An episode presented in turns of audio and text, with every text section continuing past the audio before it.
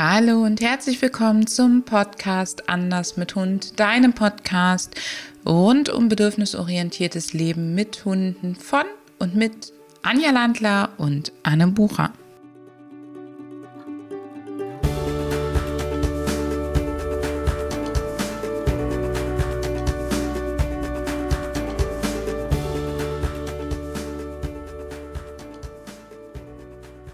Heute möchten wir einen Mythos, ein Missverständnis, ein, ja, ich finde auch ein, ein Problem unserer modernen Hundehaltung aufgreifen, nämlich das Thema, wie spielen Hunde miteinander? Spielen Hunde miteinander? Wie viel Spiel braucht es? Und dieser Podcast hat überhaupt nicht den Anspruch auf wissenschaftliche Korrektheit oder ähm, auch nicht auf den perfekten Input. Ähm, denn das Thema Spiel ist noch lange nicht fertig erforscht. Das mal vorweg, sondern mir geht es oder uns geht es an der Stelle darum, dass wir dir ein paar ganz elementare Erfahrungen von uns wiedergeben, die sich in unseren Beobachtungen immer, immer wieder wiederholen und die auch in der Lektüre, die wir so allgemein über Hunde und Biologie und Verhalten lesen, ähm, eigentlich aus unserer Perspektive sehr klar geschildert ist. Und trotzdem ist es etwas, was anecken wird, weil die Masse es eben anders macht. Und wir wissen das, wir wissen, dass wir dich vielleicht an der einen oder anderen Stelle damit auch triggern, vielleicht dir auf die Füße treten und dich vielleicht sogar als Hörerin verlieren werden. Ganz ehrlich, dann ist es so. Ich habe einfach an der Stelle keine Lust, um den heißen Brei zu reden. Und es geht, falls du dich jetzt denkst, oh mein Gott, um was geht es heute? Es geht um das profane Thema Spielen zwischen Hunden. Ja, wir lassen die Diplomatie mal draußen. Total gerne. Diplomatie brauchen wir auch nicht immer. Fangen wir mal an. Anja, was ist Spielen zwischen Welpen? Spielen zwischen Welpen ist per Definition ein Üben oder ein Vorbereiten auf eine echte Situation, also zum Beispiel auf äh, Beutefangspiele, eben ist das Üben von Beutefangverhalten, damit der Hund auch später in der Lage ist, Beute zu machen. Und natürlich auch, das ist ein wichtiger Aspekt, das soziale Spiel, also die soziale Interaktion zu üben, also sich anzunähern, ähm, und was ist freundlich, was ist unfreundlich, wo sind die Grenzen. Und wodurch zeichnet sich Spiel unter Welpen aus? Es zeichnet sich unter anderem dadurch aus, dass alle Bewegungsmuster übertrieben sind, teilweise unvollständig gezeigt werden und dass der Hund Verhaltensweisen aus allen sogenannten Funktionskreisen, also ähm, aus allen Bereichen des Lebens zeigt, also Sexualverhalten, ähm, Beutefangverhalten, das kommt halt sehr häufig vor ähm, und so weiter und so fort. Also das ist alles sehr übertrieben, teilweise eben nicht, wird nie komplett gezeigt und es, es wechselt. Es wechselt sehr stark. Es wechselt sehr stark und zwar wechseln einmal die Funktionskreise. Es ist sozusagen nicht zielgerichtet, sondern es sind wilde Abschnitte verschiedenster Verhaltensweisen, die ganz gemischt gezeigt werden und ähm, die mit sehr übertriebenen Gesten gezeigt werden. Ähm, und was wir bei dem Thema Wechseln auch noch mit drin haben, es wechselt sehr stark, wer, wenn es mehrere Hunde zusammen sind, wer interagiert, wer Pause macht. Das heißt, es sind immer wieder so kleine Pausen da drin. Es wechselt sehr stark, ob der eine dem anderen nachsetzt oder umgekehrt, ob der eine unten liegt, der andere oben. Teilweise schränken sich Hunde selber in den Bewegungen ein, wenn sie stärker und größer sind. Sie checken immer wieder zwischendurch durch die kleinen Pausen ab, ob der andere auch immer noch in demselben Modus unterwegs ist. Und ganz klar, sobald einer Angst hat oder Verhalten zeigt, was eben nicht mehr diese Sachen beinhaltet, ist es kein Spiel mehr. Hm. Bist du damit einverstanden, Anja? Ja, bin ich. Und die, falls du dich fragst, was übertriebene Bewegungsmuster sind, es ist alles sehr, sehr kurvig. Fast ein bisschen wabbelig. Mhm. Ja, also guck dir mal ein Kind an, wie das von A nach B läuft. Die laufen ja meistens nicht im geraden Schlurfi-Schritt wie wir Erwachsenen, sondern da schleudern die Arme, die hüpfen, die können gar nicht sich ganz, ganz schlicht bewegen, weil das ähm, kriegen sie ja erst im Laufe der Schullaufbahn dann eingetrichtert oder im Kindergarten vielleicht schon, dass sie sich bitte anständig hinsetzen sollen, etc. pp. Ähm, jetzt hast du vielleicht schon gemerkt, dass wir die ganze Zeit über Welpen gesprochen haben. Warum tun wir das, liebe Anja? Ja, weil das bei den Welpen tatsächlich so ist, dass Spiel diese Funktion hat. Äh, Spiel hat aber im Erwachsenenalter eine völlig andere Funktion. Und die Funktionen im Erwachsenenalter sind noch längst nicht fertig erforscht. Was man jedoch weiß, ist, dass Spiel häufig als Konfliktlösestrategie, und wir bleiben jetzt die ganze Zeit bei Spiel zwischen Hunden oder zwischen Bindungspartnern, also Hund, Mensch, aber immer mehrere soziale Wesen spielen miteinander. Wir reden nicht über den Hund, der alleine mit einem Objekt spielt, sondern wir sprechen wirklich von Sozialspiel. Ähm, man weiß, dass bei erwachsenen Hunden das Spielen eine Konfliktlösungsstrategie ist. Und die Vorderkörpertiefstellung, die ja so gerne beschrieben wird als der Spielbogen, wenn sie mit breiten Vorderbeinen ausgeführt wird, das ähm, geht zurück auf Mark Beckhoff, der in seinen Beobachtungen geschrieben hat, dass die Vorderkörpertiefstellung häufig vor Spiel zu sehen ist. Und dann ergänzt hat es Coppinger, Raymond Coppinger, ein ganz wichtiger Hundeforscher ähm, der letzten 30 Jahre, der ich glaube vor fünf oder sechs Jahren gestorben ist, der hat geschrieben und entdeckt, dass die Vorderkörpertiefstellung für ihn schlichtweg die Geste ist, wo der Hund am schnellsten in alle Richtungen schnellen kann. Das heißt, er kann nach hinten fliehen, er kann zur Seite springen, er kann nach vorne springen, er, er kann in alle Richtungen weg. Es ist eine Körperposition mit einer extrem hohen Körperspannung. Er kann von da aus schnell in die Attacke, schnell in die Flucht, schnell in alles andere. Und ähm, zwar unabhängig davon, ob es mit breiter oder schmaler Vorderpfotenstellung ist. Und ähm, diese äh, Erkenntnisse und auch andere Erkenntnisse, wie zum Beispiel von Sergio Pellis, ähm, The Playful Brain, das Buch. Darin kannst du nachlesen, dass Spielen häufig der Versuch ist, Konflikte ohne agonistische Verhaltensweisen, ohne Auseinandersetzung zu klären und dazu dient, dass eben Spiel ähm, Beziehungen testet, Grenzen testet, lernen kann, wie weit kann ich gehen, wie weit kann ich den anderen denn triggern, wie sehr kann ich dir jetzt hier auf die Füße treten, wenn ich dir sage, pass mal auf, wenn dein Hund im Wald in einen anderen reinscheppert und eine Vorderkörpertiefstellung macht, kurz bevor er da ist oder wenn er am anderen dran ist. Nein, das ist kein vernünftiges Sozialverhalten und der will nicht nur spielen, sondern der hat einen ganz anderen Zweck. Also, das dient der Konfliktlösung. Und das ist auch einer der Gründe, weshalb es häufig so oft kippt und dann eben doch zu Raufereien kommt. Ja, vor allem, wenn die Hunde keine Pausen machen. Wir haben das ja schon beim Welpenspiel erwähnt, dass kurze Pausen sehr, sehr wichtig sind und ein, ein, ein Indiz dafür sind, dass es noch Spiel ist. Und sollte sich jetzt jemand zurücknehmen, weil er zum Beispiel, weil es ihm schlecht geht, und macht die Pause und der andere geht nicht darauf ein und der andere geht nicht darauf ein, äh, dann kann das Ganze eskalieren und dann ist es eben kein Spiel mehr. Und aus genau diesem Grund sehen wir jegliche Spielgruppen, Spielwiesen, Tobeplätze, wo Hunde einfach miteinander sich hetzen, sich jagen, ähm, im wilden Pulk durcheinander rennen, mehr als kritisch, genauso wie wir es total kritisch sehen, dass wir Hunde einfach ineinander reinrennen lassen, um miteinander zu spielen. Also für uns sieht ein guter Sozialkontakt niemals nur nach Toben und Spielen aus, sondern es sind immer viele, viele Bedürfnisse da drin, die gefüllt werden. Und eine gute Annäherung an einen anderen Hund ist nie die schnelle, frontale, auch nie die, die aus einem Hervorschießen ähm, geboren wird, sozusagen.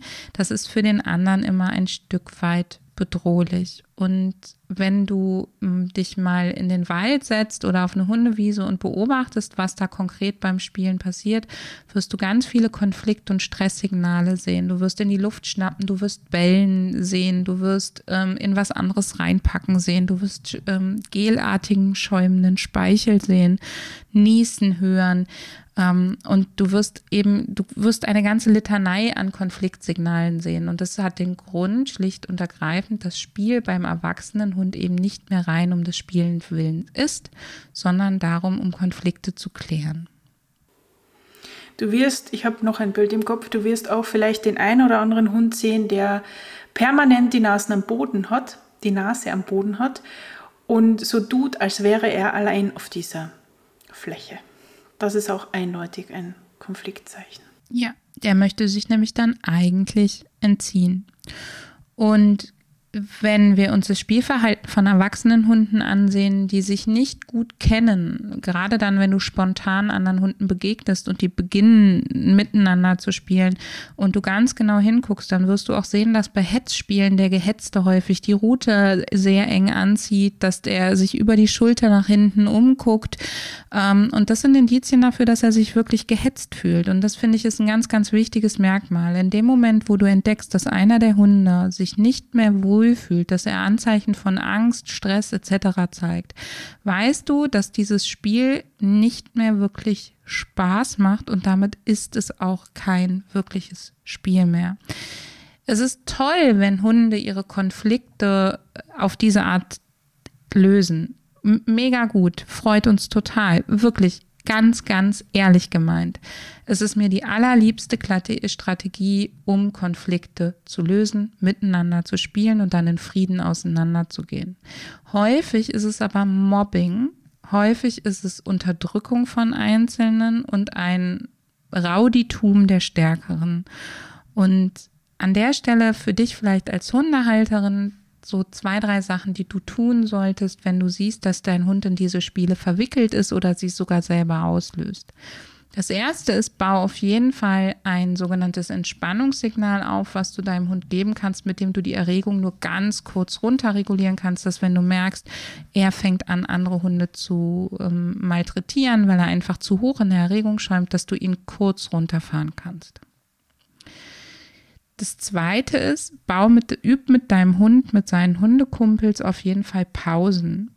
Ich habe früher immer gesagt, bis ich meine Kundin hatte, die gesagt hat, meine Mutter wäre nie auf die Idee gekommen, die schlauen Mütter am Spielplatz, das sind die, die zwischendurch dem Kind mal zurufen, wenn sie sehen, es hat einen puterroten Kopf, jetzt kommst du mal her, isst ein kleines Stück Apfel, trinkst was und dann kannst du wieder spielen gehen. Also eine kleine Pause ist ja nicht unbedingt das Ende, sondern es ist einfach eine kurze Unterbrechung, mit der du deinen Hund unterstützt. Und das dritte ist, bleibt nicht stehen. Trefft euch nicht an einem Ort, wo die Hunde nicht nur spielen können, sondern geht dahin, wo die Umwelt spannend ist und wo sie viel anderes erkunden.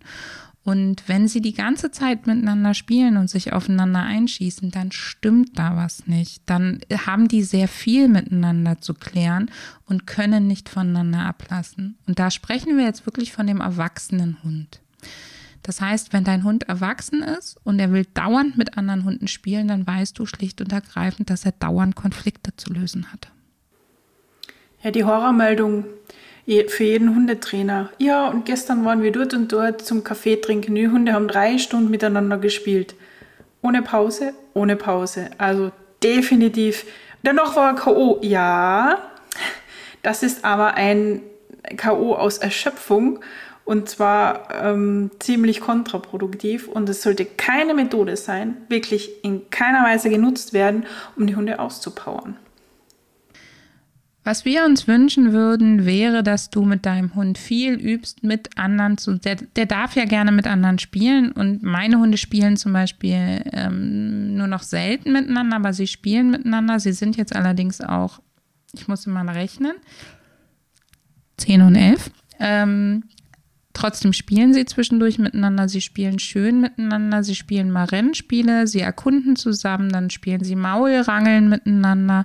Sie testen auch in der Tat immer noch dabei, wie weit kann ich denn bei dem anderen gehen, denn Beziehungen sind ja lebendige Prozesse, die verändern sich, die sind nicht in Stein gemeißelt, Bedürfnisse verändern sich. Und ähm, wenn dein Hund mit anderen Hunden spielt, ist das toll. Was wir wirklich gerne hätten, wäre, dass du darauf achtest, dass dein Hund sich aus dem Spiel auch mal abrufen lässt, dass dein Hund sich im Spiel ein bisschen entspannen lässt und dass der sich auch mit anderen Sachen beschäftigt. Im Übrigen, wenn dein Hund mit fremden Hunden spielt und er ist der Gejagte, dann nutze vielleicht nicht deinen Rückruf. Und auch wenn er steif da steht und du denkst, das ist keine gute Situation, nutze nicht unbedingt deinen Rückruf, damit er nicht schnell zu dir kommt und die anderen erst recht getriggert werden, dass sie ihn jagen, sondern geh ein Stück weit weg von den anderen Besitzern und mach ihm Angebote, dass er zu dir kommen kann nutze aber nicht unbedingt deinen Rückruf. Also ich frage an der Stelle gerne mal einen Handtouch ab oder sag einfach, Mädels, wollt ihr zu mir kommen? Oder wollen wir hier entlang gehen und drehe mich schon mal in die Richtung, gehe zwei, drei Schritte in die Richtung, dass ich schon mal sozusagen das Türchen aufmache, wohin wir gehen. Allerdings rufe ich meine Hunde nicht raus, wenn sie nicht deutlich machen, dass sie von dem anderen weggehen wollen solange sie nicht die Jagenden sind. Das muss ich auch dazu sagen. Wenn ich sehe, dass meine Hunde andere Hunde ähm, aufs Korn nehmen sozusagen, dann rufe ich sehr schnell ab, weil das will ich definitiv nicht. Ähm, aber die Mini zum Beispiel ist ja mit ihren 36 Zentimetern, 38 Zentimetern nicht sehr groß. Und wenn da große Hunde nebenstehen oder drüber stehen mit dem Kopf so ein bisschen, also von oben auf sie herab gucken, ich weiß, dass wenn die losrennt, die bei vielen Hunden das Beutefangverhalten triggert. Und wenn ich die jetzt rufe und die kommt Vollgas zu mir, dann triggert trigger ich damit gegebenenfalls das Beuteverhalten. Und dann sage ich einfach, sie wird schon wissen, wann sie sich da wegbewegen kann. Ja, also in dem Fall sollten wir wirklich darauf achten, ähm, dass es eben in manchen Situationen Gründe hat, warum die Hunde nicht sich gerade nicht bewegen oder langsamer bewegen und dann nicht noch Feuer, äh, Öl ins Feuer so gießen. Lass uns nochmal kommen, Anja, auf das Thema Welpenspiel. Ähm, Welpen spielen ja, sie spielen gerne. Es gibt Welpen, die spielen auch viel. Wie viel Spiel braucht denn so ein Welpe? Ja, also auch hier gilt natürlich, ähm, es kommt immer drauf an. Also es gibt da keine Pauschalrezepte zu sagen, okay, der Hund braucht jetzt so und so viel Spiel und so weiter. Worauf wir aber auf jeden Fall achten sollten, ist, dass es auch hier um die Qualität geht und nicht um die Quantität. Ähm, wild zusammengemischte Welpenspielgruppen sind in der Regel keine gute Idee. So, das war's gar mit der Diplomatie.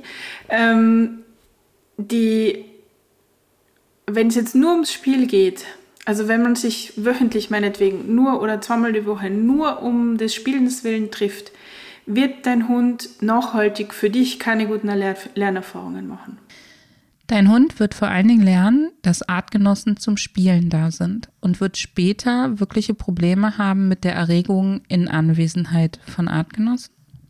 Und er wird häufig in diesen Welpengruppen schon ganz viel unangenehme Erfahrungen sammeln. Zum Beispiel wird es den Hund geben, und es fängt häufig schon viel, viel früher an als bei den Welpenspielgruppen. Häufig fängt es nämlich zum Beispiel beim Züchter oder auch im Tierschutz so an, wenn die am Welpenring gefüttert werden und die Hunde, also an, das ist so eine Schale, wo viel Futter für viele Welpen drin ist und wo sie halt schon lernen, so wie übrigens an der Zitze der Mutter bei Größenwürfen auch schon, wer sich am meisten vordrängelt, kriegt am meisten Essen.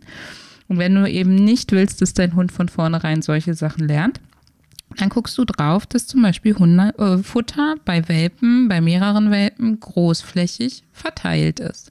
Also, dass man da schon gar nicht dieses Bodycheck-Thema hat. Und dasselbe ist in den Welpengruppen. Je mehr Welpen sich da tummeln, desto größer die Wahrscheinlichkeit, dass sie Strategien lernen, sich durchzusetzen, zu rempeln etc. Oder auch lernen, ey, die Rempler tun mir weh, das ist unangenehm das kann ich nicht, das will ich nicht, ich will gar keinen Kontakt zu anderen Hunden und ich lerne, die mir vom Leib zu halten. Ich bin in meiner Tätigkeit als Therapiehundetrainerin sehr häufig mit diesem Problem konfrontiert gewesen, weil Menschen, die vorhaben, mit dem eigenen Hund in diesem tiergestützten Bereich zu arbeiten, ja von Anfang an so, ja, sie wollen perfekt sein, sie wollen alles richtig machen und die gehen dann in die, in die Welpenspielgruppen, weil es ja so wichtig ist, weil es einfach noch die allgemeingültige Meinung ist. Und ich habe ähm, es war mehr als die Hälfte der Hunde, die ich betreut habe im Therapiehundebereich, haben wirklich nachhaltig Probleme in Begegnungen mit Hunden gehabt dadurch. Die wurden halt gemobbt. Es waren gute Mobbingopfer. Was kannst du tun? Also zum einen kannst du ein toller Spielpartner für deinen Welpen werden und mit deinem Welpen zusammen spielen und spielen üben. Das ist ganz wichtig für eure Beziehung, um eure Beziehung zu testen, aufzubauen, Körpersprache zu lernen, ein gutes Belohnungsrepertoire zu haben. Zum anderen kannst du dir einige wenige Hundefreunde für deinen Hund suchen und da gerne, gerne, gerne nicht nur welche, die ihm sehr ähnlich sind, also ich habe zum Beispiel ja zwei sehr unterschiedliche Hunde und die lassen sich wunderbar auch früher schon beim Spielen aufeinander ein. Die haben dann zum Beispiel ganz viel gespielt, dass die äh, Mini stand oben auf der Couch und die Nayeli da unten drunter oder die haben sich ein ganz enges Fleckchen zum Spielen gesucht. Das heißt, die haben einfach diese extremen Größenunterschiede gut ausgeglichen und mit einem anständigen Gestaltung der Spielsituation muss der andere nicht dieselbe Gewichtsklasse haben, wenn der vorsichtig ist und wenn der liebevoll spielt, sage ich mal, achtsam spielt, dann ist das überhaupt kein Problem, wenn der größer oder schwerer ist. Ähm, er sollte halt kein Rüpel sein und doppelt so groß und doppelt so schwer. Und ich finde an der Stelle, dass es viel, viel spannender ist, wenn dein Hund verschiedene Hunde und Hundetypen kennenlernt vom Verhalten, von der Farbe, vom Geschlecht her, mit denen er unterschiedliche Strategien. Also hey, mit dem gehen wir einfach nur spazieren und da wird viel zusammen geschnüffelt, aber das ist halt so ein Brummbär, der hat keinen Bock zu spielen. Der beißt mich ja nicht sofort, wenn ich was Dummes mache, sondern der lässt mich einfach so ein bisschen am Buckel runterrutschen. So, und dann gibt es da vielleicht den anderen Hund, mit dem gehst du spazieren und die erkunden zusammen, dann spielen sie einen kleinen Moment miteinander, dann macht ihr ein bisschen Entspannung. So, und dann geht man wieder ein bisschen zusammen in die Erkundung. Also, dass du so einen wilden Mix hast, der ganz viel Komponenten beinhaltet, aber ich würde keine Spielstunden aufsuchen. Und du siehst schon, die dürfen auch unterschiedlich alt sein. Die müssen nicht alle im gleichen Alter sein. Und es ist natürlich toll, wenn dein Welpe, dein Junghund ein, zwei Hundekumpels hat, die eben auch in einem ähnlichen Alter sind, mit denen er dann halt auch mal wirklich die ähm, entsprechenden Sachen machen kann.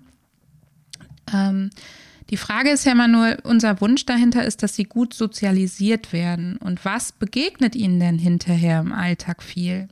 Darauf solltest du achten, dass das eben gut sozialisiert ist. Und gut sozialisiert ist nicht, wenn ich zehn Welpen in einen Haufen schmeiße und die mal kräftig miteinander spielen lasse. Häufig sind drei schon einer zu viel. Wenn du unbedingt eine Welpenschule oder Stunde besuchen möchtest, weil du das für elementar hältst, dann sollte die immer mit dem Erregungslevel enden, was ihr auch beim nächsten Mal am Anfang sehen wollt. Sie sollte gut strukturiert sein. Spielphasen sollten für die Hundebesitzer Körpersprachübungsbeobachtungsaufgaben sein. Wenn ein Hund das Spielen aufhört und zu seinem Besitzer geht, dann sollte das auch das ganz klare Pausen- oder Endesignal für diese Spielsequenz sein. Also du solltest nicht dazu überredet werden, deinen Hund im Regen stehen zu lassen und ihn wieder reinzuschubsen. Ähm, Welpen anbinden geht für mich übrigens auch so gar nicht in Welpenstunden. Ähm, das ist sowas, wo ich ähm, ehrlich gesagt leicht hektisch reagiere. Überhaupt Hunde irgendwo anbinden und dann zurücklassen, da reagiere ich ganz, ganz pingelig drauf. Ähm, und es sollte Lernziele geben. Also, dass wirklich der Trainer euch auch klar kommuniziert oder die Trainerin, wozu machen wir das? Und wirklich wildes Gespiele miteinander und Geraufe untereinander ist nicht zielführend. Das ist nicht das Verhalten, was du später beim erwachsenen Hund in Hundebegegnungen sehen möchtest. Und auch da nochmal, wir haben es in einem der letzten Podcasts schon erwähnt, für uns ganz, ganz elementar ist, ist, dass die Hunde lernen, aneinander vorbeizugehen, parallel zueinander zu laufen, miteinander zu laufen, sich an der Leine auch mal freundlich zu begrüßen, aber auch eben lernen, dass sie es nicht hin dürfen und dass all diese Sachen auch trainiert werden und zwar ohne dass der Welpe total würgend in der Leine hängt und hinreißen will, sondern so, dass es quasi immer am Erfolg ist. Unser Fazit also für dich ist, schau beim Spielen genau hin, wenn dein Hund erwachsen ist, also geschlechtsreif ist, voll geschlechtsreif ist, dann ist Spielen nicht mehr nur um des Spielens Willens, sondern du weißt jetzt, dass dein Hund da vermutlich Konflikte klärt, Grenzen setzt, ähm, Beziehungen testet und dass da immer das Potenzial eben auch für Auseinandersetzung ist. Es geht nicht darum, ihnen diese Strategie zu nehmen, sondern diese Strategie in gute Bahnen zu lenken. Und du weißt, dass wildes Spiel mit fremden Hunden tendenziell dazu neigt zu kippen und auf jeden Fall immer unter den Augen, unter der Perspektive von Mobbing, Konflikten oder auch Jagdverhalten sehen, zu sehen ist. Und du weißt, dass du schon bei deinem Welpen die Strategien fördern solltest, die du beim erwachsenen Hund sehen möchtest. Und das ist sicherlich nicht das Hinrennen zu jedem Hund und mit ihm spielen.